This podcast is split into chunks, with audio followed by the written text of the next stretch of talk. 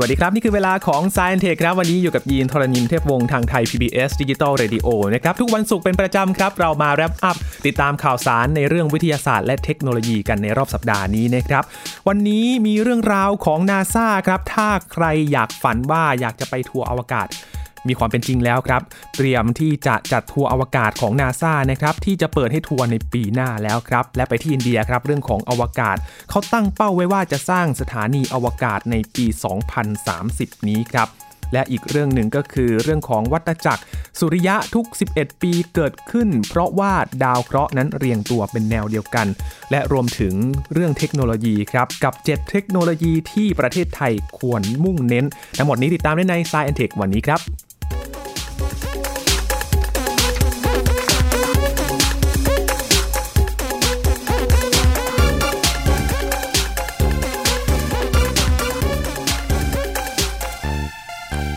คุณผู้ฟังเคยฝันไหมครับว่าการทัวร์อวกาศจะเป็นจริงขึ้นได้หรือไม่ครับเราเคยเห็นแต่นักบินอวกาศ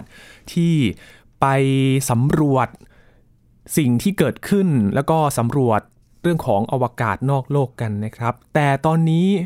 ความฝันนั้นจะเป็นจริงแล้วครับเมื่อองค์การบริหารการบินและอวกาศแห่งชาติสหรัฐหรือว่า NASA ครับเขาเตรียมที่จะเปิดสถานีอวกาศนานาชาติให้นักท่องเที่ยวอวกาศชุดแรกนั้นขึ้นมาเที่ยวชมได้ภายในปีหน้านี้นะครับหรือว่าปีสองพันยี่สิบนั่นเองคุณเจฟเดวิดครับเป็นหัวหน้าฝ่ายการเงินของ NASA เขาแถลงข่าวที่สำนักงานใหญ่ขององค์การ NASA ในนิวยอร์กของสหรัฐอเมริกานะครับว่า NASA นั้นเตรียมที่จะเปิดสถานีอวกาศนานาชาติหรือ ไอ เอส เอส ให้นักท่องเที่ยวอวกาศชุดแรกนั้นขึ้นมาเที่ยวชมได้เร็วที่สุดก็ปีหน้านี้แหละครับโดยนักท่องเที่ยวจะต้องเสียค่าใช้จ่ายเป็นตั๋วไปกลับนะครับเหมือนตั๋วเครื่องบินเลยครับคุณผู้ฟังคนละห้าสิบแปดล้านดอลลาร์สหรัฐหรือว่าคิดเป็นเงินไทยประมาณ หนึ่งพันแปดร้อย ล้านบาทนะครับนอกจากนี้นอกจากจะเสียค่าเดินทางแล้วครับมีค่าเดินทางก็ต้องมีค่าที่พักด้วยนะฮะนอกจากนี้เขาเสียค่าที่พักและสิ่งอำนวยความสะดวกอื่นๆบนสถานีอวกาศอีกประมาณ สามหมื่นห้าพัน ดอลลาร์สหรัฐหรือว่า หนึ่งล้านหนึ่งแสนสองหมื่น บาทต่อคนต่อคืนครับคุณผู้ฟังโดยทริปท่องเที่ยวอวกาศ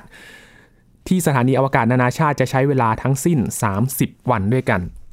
ออกไปนอกโลกทีต้องออกไปให้คุ้มนะครับคุณผู้ฟังใช้เวลาสามสิบวันองค์การ NASA เปิดเผยอีกนะครับว่าจะอนุญาตให้นักท่องเที่ยว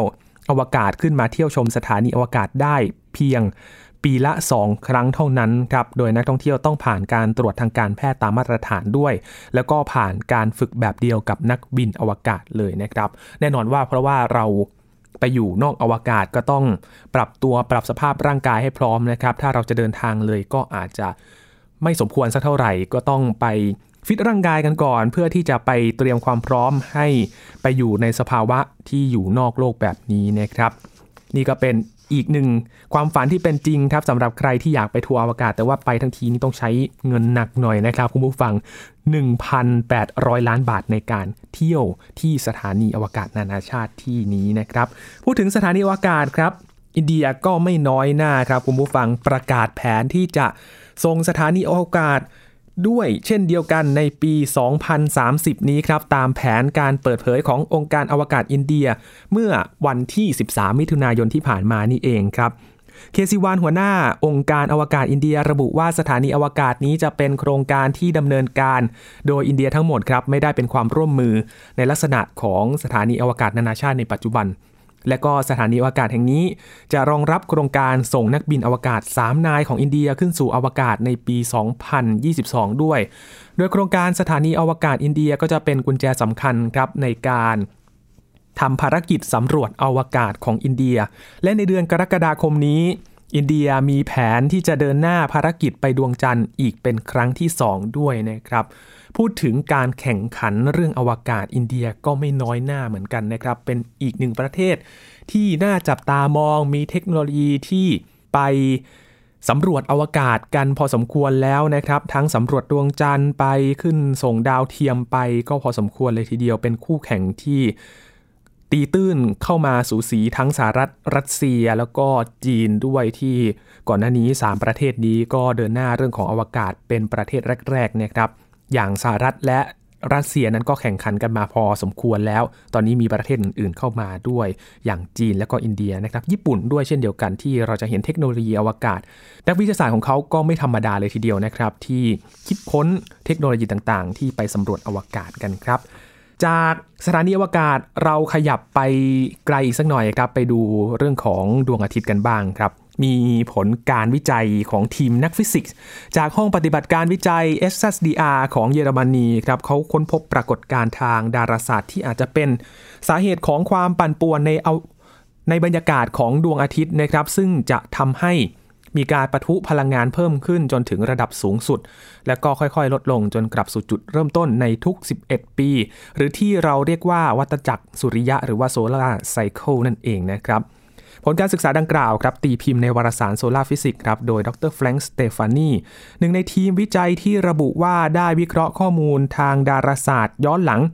ไปในรอบกว่า หนึ่งพัน ปีที่ผ่านมาครับระหว่างปี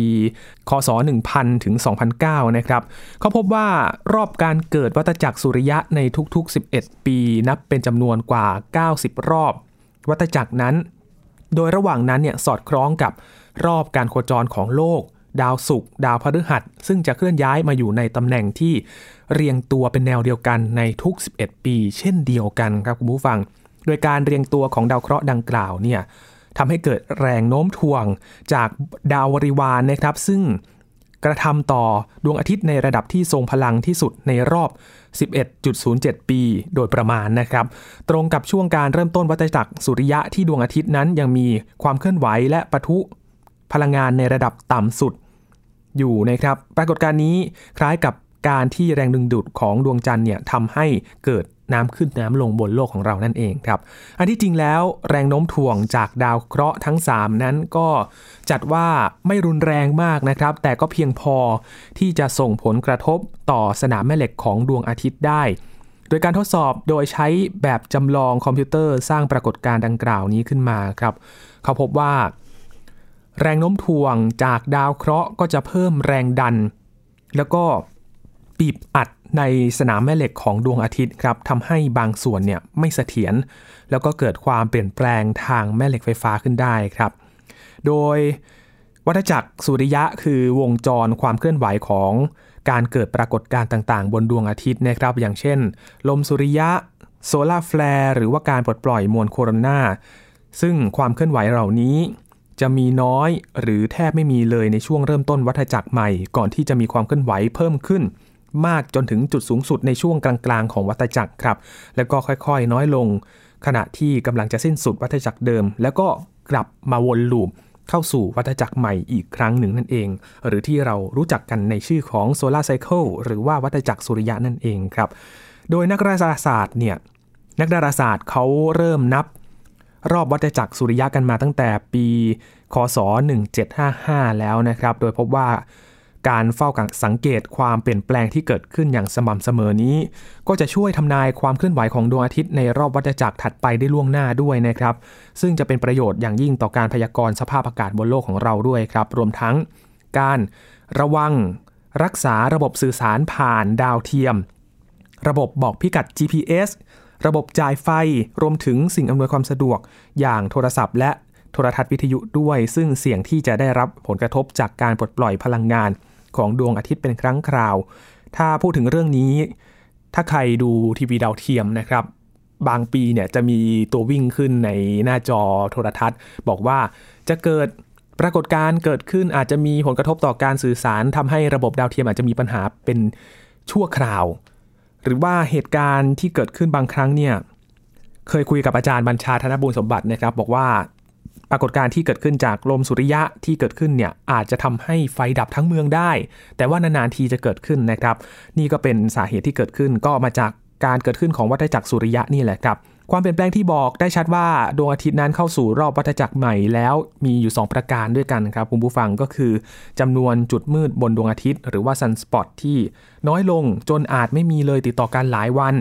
แล้วก็การกลับขั้วสนามแม่เหล็กบนดวงอาทิตย์นะครับซึ่งก่อนหน้านี้นักวิทยาศาสตร์คาดว่าดวงอาทิตย์เนี่ยเข้าสู่วัฏจักรรอบใหม่หรือว่ารอบที่ยี่สิบห้าไปแล้วเมื่อปลายปีสองพันสิบแปดที่ผ่านมานี่เองนะครับก็เพิ่งผ่านไปประมาณปีกว่าๆเท่านั้นเองที่เกิดขึ้นในรอบวัฏจักรใหม่นั่นเองนะครับนี่คือข่าววิทยาศาสตร์ที่เรามาอัปเดตกันในช่วงแรกครับช่วงนี้พักกันก่อนครับช่วงหน้ามาติดตามข่าวเทคโนโลยีกันบ้างนะครับมีอะไรที่น่าสนใจติดตามได้ใน Science Tech ช่วงหน้าครับ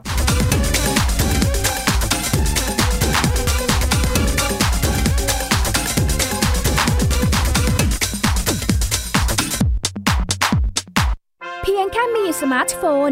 ก็ฟังได้ไทย พี บี เอส Digital Radio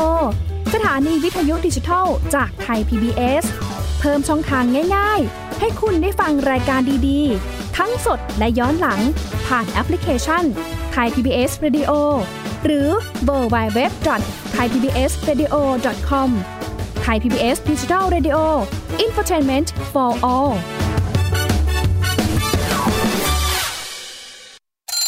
รับเช้าวันใหม่อย่างสดใสและมีความสุขกับพี่เหลือมและพี่ยีรับในรายการพระอาทิตย์ยิ้มแฉ่งทุกวันเสาร์อาทิตย์เวลา เจ็ดนาฬิกา นถึง แปดนาฬิกา นทางไทย พี บี เอส Digital Radio ที่คุณอย่ามาถามอะไรที่เซิร์ชเจอใน Google เออถามกูรูในสิ่งที่ Google ไม่มีที แคส คีย์เวิร์ดสำคัญเลย ที แคส คือระบบการคัดเลือกค่ะดังนั้นถ้าเราบ่นกันเรื่องของการสอบที่ซ้ำซ้อนมันไม่ได้เกี่ยวโดยตรงกับ ที แคส อ๋อเราไปโทษ ที แคส เขาไม่ได้ไม่ได้เพราะเขาไม่ใช่ข้อสอบถูกต้อง ที แคส คือระบบการคัดเลือกอยากให้ฟังจะได้รู้จากกูรูด้านการศึกษาโดยนัทยาเพชรวัฒนาและวรเกียรตินิ่มมากในรายการทีคุณ ที แคสทุกวันเสาร์ สิบหกนาฬิกา นทางไทย พี บี เอส Digital Radio ฟังสดหรือย้อนหลังทางแอปพลิเคชันไทย พี บี เอส Radio และ ดับเบิลยู ดับเบิลยู ดับเบิลยู ดอท ไทย พี บี เอส เรดิโอ ดอท คอม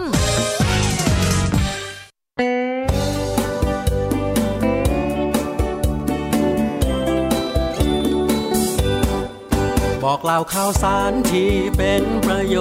ชน์เกษตรกรไทยรู้เท่าทันตั้งรับปรับตัวกับความเป็นไปวิถีชีวิตไทยมีภูมิคุ้มกันเกษตรบ้านเราติดตามข่าวสารการเกษตรและเรื่องราวของวิถีเกษตรไทยรอบทิศทั่วเมืองไทยในรายการเกษตรบ้านเราทุกวันอาทิตย์เวลา สิบสองนาฬิกา นทางไทย พี บี เอส Digital Radio ฝีมือเกษตรบ้านเราบ้านเราแชร์ให้รู้ทุกเรื่องเตือนให้รู้ก่อนตกเป็นเหยื่อกับภัยในสังคมที่ต้องผจญในรายการผจญภัยทุกวันอาทิตย์ สิบสองนาฬิกาสามสิบนาที นทางไทย พี บี เอส Digital Radio ฟังสดหรือย้อนหลังที่แอปพลิเคชันไทย พี บี เอส Radio และดับเบิลยู ดับเบิลยู ดับเบิลยู ดอท ไทย พี บี เอส เรดิโอ ดอท คอม คุณ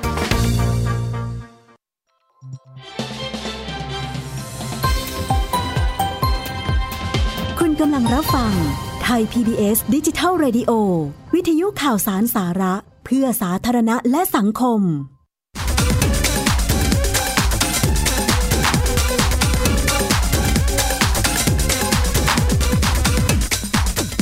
ผู้ฟังยังอยู่กับ Science Tech นะครับวันนี้ยีนทรณินเทพวงศ์มาอัปเดตข่าวสารในเรื่องวิทยาศาสตร์และเทคโนโลยีในรอบสัปดาห์มาฝากคุณผู้ฟังกันครับเมื่อสักครู่เราพูดถึงข่าววิทยาศาสตร์กันไปแล้วมาอัปเดตในเรื่องของเทคโนโลยีกันบ้างนะครับ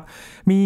เรื่องเจ็ดเทคโนโลยีที่ประเทศไทยควรมุ่งเน้นครับสำนักงานส่งเสริมเศรษฐกิจดิจิทัลหรือว่า ดี อี พี เอ ครับเขาร่วมกับForth and Sullivan นะครับเขาแถลงผลศึกษาการคาดการณ์เทคโนโลยีดิจิทัลของประเทศไทยครับ Thailand Digital Technology Foresight ในระยะห้าปีสิบปีและสิบห้าปีครับคาดการณ์ในระยะยาวๆว่าสะท้อนโอกาสความเป็นไปได้ของการส่งเสริมการพัฒนาการประยุกต์ใช้เทคโนโลยีดิจิทัลที่จะจำเป็นสำหรับการขับเคลื่อนประเทศไทยไปถูกไปสู่การเป็น Digital Thailand นะครับ เขาชี้รถแมพของเทคโนโลยีดิจิทัลครับสำหรับประเทศไทยที่ควรมุ่งเน้นมีเจ็ดเรื่องด้วยกันคือ หนึ่ง. อินเทอร์เน็ตแห่งสรรพสิ่งหรือว่า Internet of Things สอง. ปัญญาประดิษฐ์หรือว่า Artificial Intelligence สาม. การวิเคราะห์ข้อมูลหรือว่า Data Analysis หรือว่า Data Analytics นะครับ สี่. โทรคมนาคมยุคใหม่หรือว่า Next Generation Telecom เทคโนโลยีการกระจายข้อมูลบัญชีหกการประมวลผลควอนตัมและเจ็ดระบบอัตโนมัติหรือว่าออโตเมชันนะครับโดยในระยะเร่งด่วนห้าปีแรกที่เขาคาดการณ์กันในปีสองพันห้าร้อยหกสิบสามถึงสองพันห้าร้อยหกสิบแปดนี้นะครับประเทศไทยควรจะมุ่งเน้นหกเทคโนโลยีด้วยกันจากเจ็ดเรื่องที่เราบอกไปเมื่อสักครู่นี้อย่างแรกคือ Internet of Things หรือว่าอินเทอร์เน็ตแห่งสรรพสิ่งในเรื่องของการขนส่งการสื่อสารและการสื่อสารและโทรคมนาคมการเกษตรการผลิตยานยนต์และก็สาธารณสุขนะครับสองการวิเคราะห์ข้อมูลหรือว่า Data Analytics ในภาคการเงิน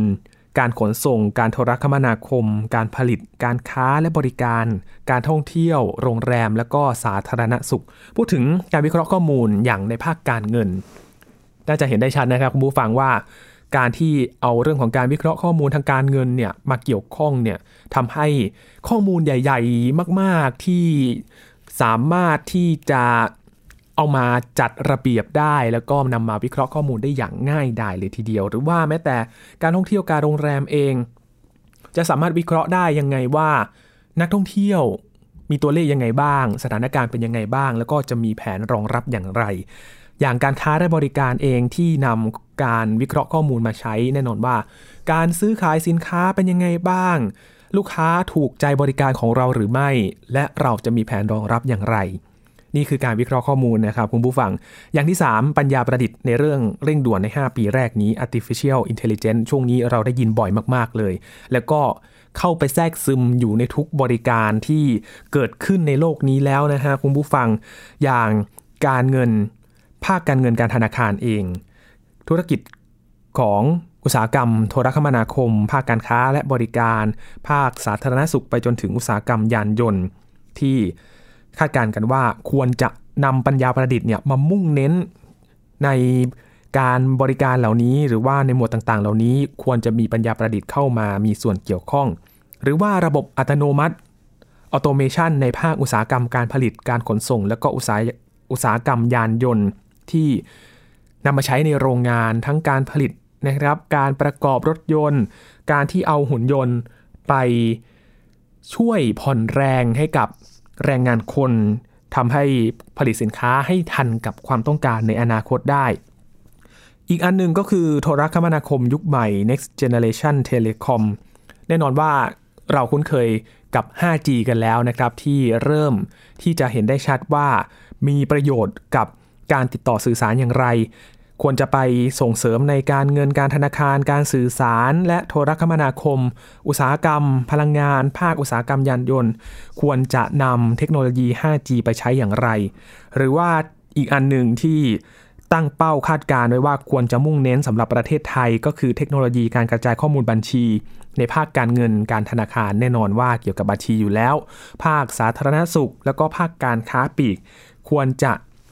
กระจายข้อมูลบัญชีอย่างไรบ้างควรจะจัดการยังไงบ้างนี่คือหกเทคโนโลยีที่มีการคาดการณ์ควรจะมุ่งเน้นในปีสองพันห้าร้อยหกสิบสามถึงสองพันห้าร้อยหกสิบแปดนี้นะครับโดยในระยะกลางสิบปีแล้วก็ในระยะยาวสิบห้าปีนะครับก็ยังคงมุ่งเน้นเทคโนโลยีหกเทคโนโลยีนี้ซึ่งเหมือนกับในระยะเร่งด่วนเช่นเดียวกันแต่ควรจะเป็นเทคโนโลยีที่ฉลาดมากขึ้นกว่าเดิมและก็ต้องมุ่งเน้นเทคโนโลยีที่เจ็ดเพิ่มเติมก็คือการประมวลผลควอนตัมในภาคการเงินการธนาคารในภาคการสื่อสารโทรคมนาคมแล้วก็อุตสาหกรรมการผลิตโดยในระยะยาวนี้เทคโนโลยีคมนาคมยุคใหม่เนี่ยก็จะเข้าสู่ยุค หกจี อีกด้วย ห้าจี ยังไม่ทันใช้เลยนะครับคุณผู้ฟัง หกจี มาแล้วครับก็ต้องก้าวให้ทันเอามาใช้ให้เป็นประโยชน์นะครับอย่างจีนเนี่ยเขาใช้ ห้าจี เนี่ยในการผ่าตัดทางไกลตอนนี้ก็ เห็นประโยชน์กันแล้วก็น่าจะเริ่มที่จะขับเคลื่อนกันแล้วนะครับในประเทศไทยก็เริ่มมีการพูดถึงกันแล้วแต่ว่ายังไม่เป็นรูปเป็นร่างเท่าที่ควรว่าจะนำเทคโนโลยี ห้าจี นั้นมาใช้เมื่อไหร่นะครับนี่เป็นเจ็ดเทคโนโลยีที่ประเทศไทยควรมุ่งเน้นจากการคาดการณ์ของสำนักงานส่งเสริมเศรษฐกิจดิจิทัลหรือว่า ดี อี พี เอ นะครับที่ร่วมกับเอกชนในการสำรวจข้อมูลเพื่อที่จะสอดสะท้อนความเป็นไปได้ของการส่งเสริมพัฒนาเทคโนโลยีดิจิทัลที่จำเป็นสำหรับประเทศไทยนะครับพูดถึง ห้าจี เมื่อสักครู่คร่าวๆแล้วมาดูการคาดการณ์กันครับว่าประชากรเกือบครึ่งโลกเขาเตรียมที่จะใช้เครือข่าย ห้าจี ในอีกห้าปีข้างหน้านี้แล้วครับบริษัทเทคโนโลยีจากฝั่งยุโรปเขาเชื่อว่าในอีกห้าปีข้างหน้านี้นะครับคุณผู้ฟังเกือบครึ่งหนึ่งของประชากรโลกเนี่ยจะเข้าเข้าถึงเครือข่ายอินเทอร์เน็ตความเร็วสูง ห้าจี ได้เร็วกว่าที่คาดการไว้กันอีกครับโดยบริษัทเอริกสันผู้ผลิตอุปกรณ์เทคโนโลยีสื่อสารโทรคมนาคมสัญชาติสวีเดนเขาเปิดเผยรายงานเมื่อวันอังคารที่ผ่านมาครับว่าราวร้อยละ สี่สิบห้า ของประชากรโลกจะสามารถเข้าถึงเครือข่ายอินเทอร์เน็ตความเร็วสูง ห้าจี ในปี สองพันยี่สิบสี่ นี้ครับหรือว่าอีกห้าปีข้างหน้าตามรายงานของ ซี เอ็น เอ็น นอกจากนี้ยังประเมินว่าจะมีผู้ใช้บริการเครือข่าย ห้าจี ราว หนึ่งพันเก้าร้อย ล้านคนในช่วงเวลาเดียวกันด้วยซึ่งมากกว่าที่ประมาณการเดิมไว้เนี่ยเขาคาดการเพียงแค่ ยี่สิบเจ็ดเปอร์เซ็นต์ เท่านั้นที่จะเข้าถึงเทคโนโลยี ห้าจี ในห้าปีข้างหน้าสูงถึงสองเท่าด้วยกันที่คาดการไว้นะครับที่ผ่านมาก็มีผู้ให้บริการเครือข่ายโทรศัพท์เคลื่อนที่ทั่วโลกนะครับเขาต่างเร่งวางระบบโครงสร้างพื้นฐานเพื่อรองรับระบบ ห้าจี ที่จะกลายเป็นกำลังสำคัญต่อเทคโนโลยีแห่งอนาคตมากมายนะครับอาทิรถที่ขับเคลื่อนอัตโนมัติรวมถึงโครงการ Smart City ในหลายประเทศทั่วโลกครับปัจจุบันในสหราชอาณาจักรในอังกฤษนะครับในสหรัฐอเมริกาในเกาหลีใต้เนี่ยเขานำร่องการใช้เครือข่าย ห้าจี กันแล้วนะครับที่จำกัดในเขตเมืองใหญ่บ้างแล้วก็จีนเนี่ยก็จะเป็นประเทศต่อไปที่จะนำ ห้าจี มาใช้ในอนาคตอันใกล้นี้ด้วยครับอย่างไรก็ตามหลายประเทศในตะวันตกก็แสดงความกังวลเรื่องของการวางโครงข่ายวางโครงข่าย ห้าจี นะครับโดยใช้อุปกรณ์ของหัวเว่ยเนื่องจากกังวลว่าจีนเนี่ยอาจจะสอดแนมด้านความมั่นคงในประเทศที่เปิดรับเครือข่ายนี้ก็เป็นเรื่องของความมั่นคงเรื่องของการเมืองเข้ามาเกี่ยวข้องกันด้วยนะครับระหว่างประเทศที่เขามีความกังวลกันนะครับหลังจากที่สหรัฐเนี่ยประกาศจะแบนหัวเว่ยแล้วก็มีการเลื่อนกันไปอีกสองปีนะครับก็ต้องเอาเรื่องการเมืองมาเกี่ยวข้องกับ ห้าจี ด้วยคราวนี้เนี่ยก็เกิดความกังวลว่าจะเป็นการปิดกั้นเทคโนโลยีกันหรือเปล่าจะเอาเรื่องการเมืองมาเกี่ยวข้องกลายกลายเป็นว่าเนี่ย ห้าจี ของจีนเนี่ยเขาก็พัฒนาเฉพาะของตัวเองไม่ได้ไปส่งเสริมในประเทศอื่นๆนะครับก็ต้องรอดูกันต่อไปว่าสถานการณ์ทางการเมืองจะผ่อนคลายมากขึ้นอย่างไรเพราะว่าสงครามการค้าเนี่ยก็มีผลกระทบต่อในหลายๆด้านด้วยกันนะครับตอนแรกคิดว่าจะไม่กระทบมากมายแต่ว่าเทคโนโลยีที่นำมาใช้ในระหว่างประเทศก็ดันมาเกี่ยวข้องกันด้วยนะครับหลังจากที่ประกาศแบนหัวเว่ยไปรอดูกันว่าท่าทีของสหรัฐจะเป็นยังไงต่อไปนะครับก็เอาแน่เอานอนไม่ได้จากการที่ประธานาธิบดีสหรัฐประกาศมาแบบนี้นะครับปิดท้ายกันอีกสักเล็กน้อยนะครับที่สหรัฐอเมริกาครับเขาใช้โดรนทำนายประประปริมาณหินถล่มแล้วก็สอดส่องสัตว์ป่าด้วยครับที่รัฐยูทาห์ซึ่งอยู่ทางตะวันตกของสหรัฐอเมริกาครับเขาใช้โดรนเนี่ยบินเข้าไปใกล้ๆกับบริเวณที่หิมะถล่มเพื่อที่จะดูภาพหิมะที่ตกลงมาจากภูเขาส่วนทางตะวันออกเฉียงใต้ของสหรัฐอย่างเช่นนอร์ทแคโรไลนาเนี่ยเขาใช้โดรนในการค้นหานกที่ใกล้จะสูญพันธุ์ครับแล้วก็ค้นหาสถานที่นกเหล่านั้นเนี่ยใช้เลี้ยงดูลูกของพวกมันว่าเป็นอย่างไรบ้างอันนี้เป็นข้อมูลจากสมาคมอเมริกัน Association of State Highway นะครับแล้วก็กรมขนส่งหรือว่า เอ เอ เอส เอช ที โอ เขาชี้ว่าหน่วยงานการขนส่งของสหรัฐที่เป็นการขนส่งสาธารณะนะครับตอนนี้เขาใช้โดรนกันเกือบทุกรัฐเลยครับรายงานที่เผยแพร่ออกมาเร็วๆนี้เขาชี้ว่าใช้โดรนเพิ่มขึ้นอย่างมากในช่วงไม่กี่ปีที่ผ่านมานะครับคาดการณ์ว่าสามสิบหกรัฐของสหรัฐอเมริกาครับเขามีการจ้างนักบินโดรนที่มีใบรับรองเพื่อบังคับโดรนในการทำงานด้านต่างๆผู้อำนวยการบริหารของสมาคม American Association of State Highway คุณจิมไทมอนเขาชี้ว่าค่าใช้จ่ายของโดรนลดลงอย่างเห็นได้ชัดนะครับขณะที่ประสิทธิภาพของโดรนก็เพิ่มขึ้นอย่างมากผู้อำนวยการการบินของกรมขนส่งรัฐยูทาห์คุณเจเร็ดแอสเซลแมนเขาบอกว่าโดรนเนี่ยมีประโยชน์อย่างมากสำหรับงานทุกประเภทครับไม่เพียงแค่คาดคะเนหิมะถล่มได้เท่านั้นนะครับแต่ยังคาดคะเนที่ โคลนแล้วก็น้ำจะไหลบ่าเมื่อหิมะละลายได้อีกด้วยและว่าโดรนนั้นเป็นเครื่องมือที่สมบูรณ์แบบที่ดีเลยทีเดียวสำหรับงานอันตรายแล้วก็งานที่เจอกับความสกปรกนะครับตอนนี้หลายๆรัฐเขาเริ่มที่จะสำรวจหาวิธีสร้างกฎหมายเพื่อที่จะควบคุมการจราจรโดรนของภาคเอกชนที่กำลังจะมีมากขึ้นในอนาคตครับอย่างรัฐบาลท้องถิ่นของรัฐโอไฮโอเนี่ยเขากำลังสร้างระบบควบคุมการจราจรทางอากาศที่ใช้ชื่อว่า Sky Mission ครับซึ่งจะช่วยให้โดรนนั้นสามารถรับรู้หลีกเลี่ยงเครื่องบินลำอื่นๆที่กำลังบินอยู่ได้ด้วยนะครับพูดถึงโดรนเนี่ยตัวจิ๋วนะครับแต่ว่าความสามารถมากมายเลยทีเดียวสามารถเข้าถึงในสถานที่ที่เราเข้าถึงไม่ได้อย่างเช่นสถานที่ที่คาดว่าหิมะจะถล่มในสหรัฐอเมริกาแบบนี้ใช้โดรนบินไปสำรวจแค่นี้ก็สามารถรู้ข้อมูลได้แล้วนะครับนี่คือข่าวสารในเรื่องวิทยาศาสตร์และเทคโนโลยีที่เรามาอัปเดตกันใน Science Tech วันนี้นะครับติดตามรายการย้อนหลังกันได้ที่ ไทย พี บี เอส เรดิโอ ดอท คอม นะครับช่วงนี้ยีนธรณินเทพวงศ์ลาไปก่อนครับสวัสดีครับ